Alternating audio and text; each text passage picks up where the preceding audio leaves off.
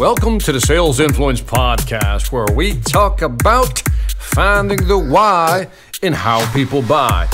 I'm your host, Victor Antonio, and today I want to talk about nature versus nurture. Yes, nature versus nurture. You know, I get this question quite oftenly, Victor, especially from people who struggle in selling they say something like, Victor, I'm just not meant to be a salesperson. I'm just not good at selling. You know, everybody else can do it. I simply can't sell, Victor. It's not in me. It's not in me naturally. I'm just not a natural born salesperson. Oh, if I can just get a penny, a penny for every time I hear that, I think I'd make a million dollars, at least close to it. Let's talk about this nature versus nurture because it's really about attitude. And too often, I think people just psych themselves out when they say they're not in selling. So, if you've seen some of my past motivational videos, you know there's a there's a routine I call it. I'll call it a routine I do, where I talk about that we've always been in sales, right? We're all in sales. In fact, the Bureau of Labor and Statistics came out with a study in 2012, and it basically said that, you know, when it looked at the sales force, it said, you know, eight out of nine people don't work in the sales force. One out of nine is a salesperson. So one out of nine people employed today is in sales. One out of nine.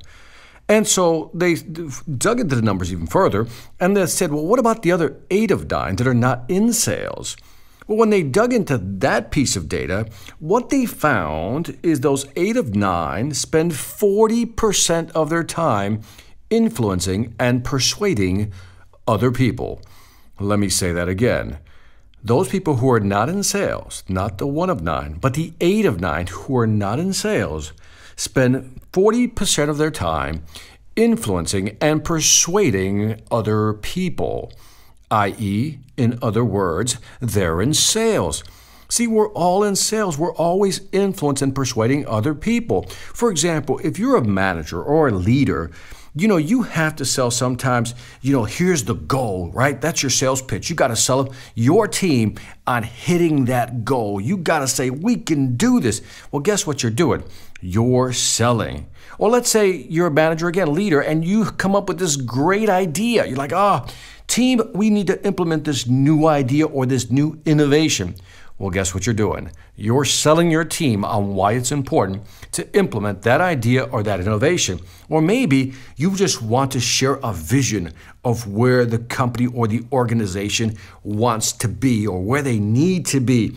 Well, you're selling the vision. Keyword selling. You're selling the vision.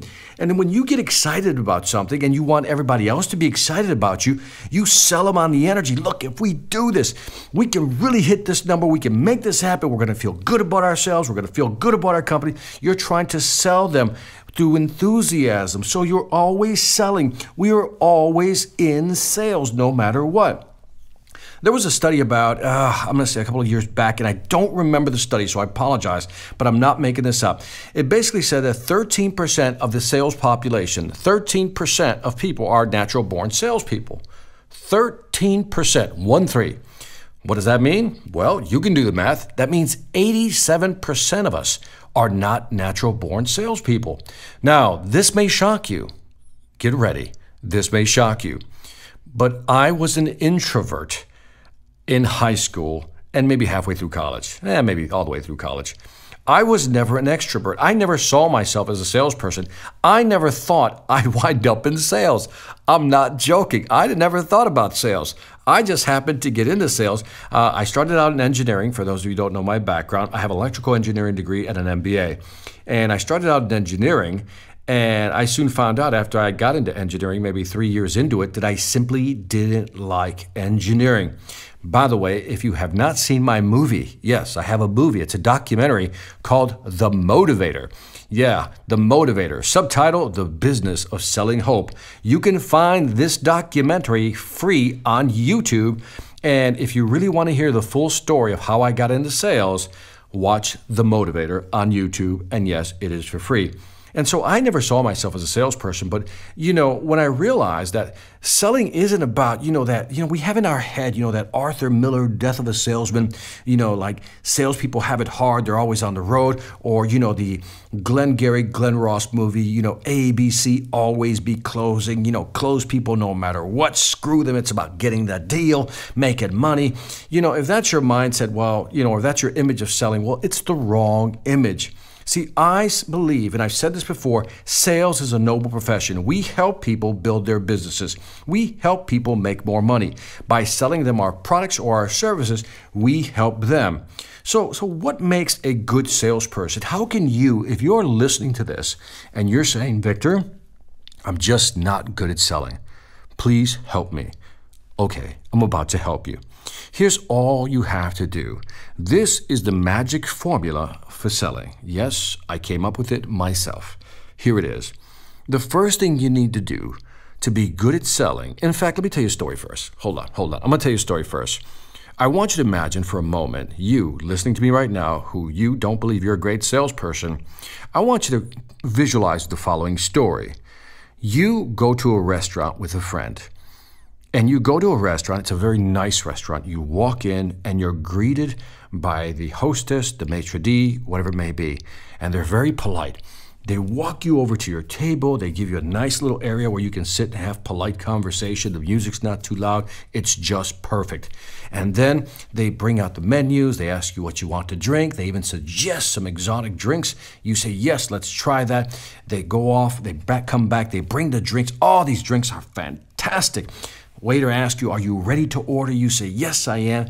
And he's you he's you trade. I think I want A, and he says, "No, no, no, no. You don't want A. Let me suggest B. Oh, it's much better. You won't regret it. Trust me." So you decide to go with the waiter's, you know, suggestion. Your friend does the same thing also. Anyway, 10, 15, 20 minutes later, whatever the case may be, the meal comes back and it's perfect. I mean, oh my God, it's one of the best meals you ever had. So, in other words, you're just enjoying that they bring out the dessert card. You have a great dessert. You can't believe how good that cheesecake is. I mean, it's the most, it's the best cheesecake. By the way, side note, I love cheesecake. So it's the best cheesecake you've ever had. They bring out some, you know, a latte, a cappuccino with a cheesecake. There is no better combination. And then all of a sudden it's enjoy, and then you're done. You pay. You're so happy. You even tip the, the person a little more. You walk out of there. You and your friend are like, you know, just excited because this is the best restaurant you've ever been to. And then what happens the very next day? The very next day, you get on your phone or you know you call your friend up and you tell some other friend. You call a new friend and you say hey me and x went to this restaurant and oh my god it was the best restaurant i've ever been to. You know you walk in the, the ambiance is perfect the music is perfect the people are polite the waiters and waitresses are great the food is excellent they have these great exotic drinks and you go on and on of how great this experience was. Well guess what you're doing you're selling. See, you think you're sharing information with your friend who hasn't gone there yet, but you're really selling them on the idea. Now, where's that sales coming from? Where's that sales ability coming from? Your enthusiasm because you believe that this is a great restaurant. So, what's the formula for selling?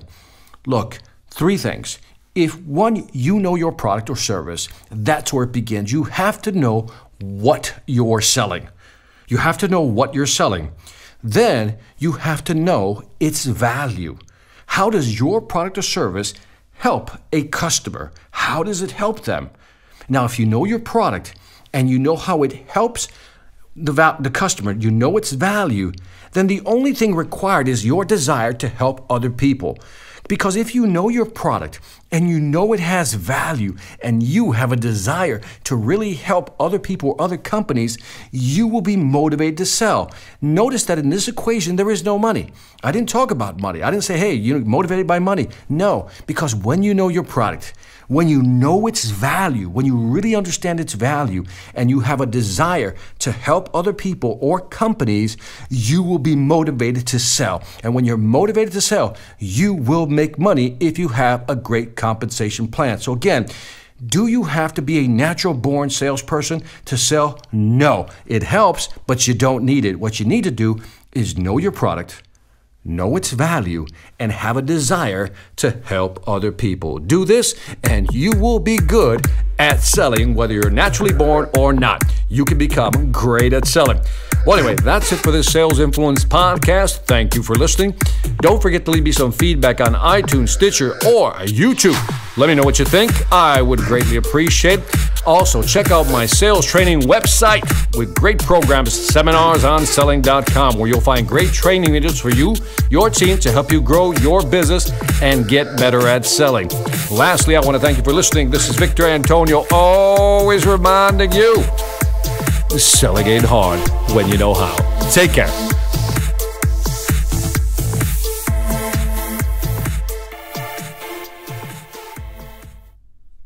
Hi, I'm Victor Antonio. I'm an author, sales trainer, and keynote speaker. I'm often asked, what makes a great speaker? Is it someone who delivers real content that the audience can use? Is it someone who engages the audience so they're part of the learning experience? Or is it someone who can motivate an audience to push them beyond their comfort zone and discover new abilities? The answer is yes. But the most important thing to remember is that I'm not there to look good. I'm there to make my client look good. Simply put, it's never about me, and it's always about them.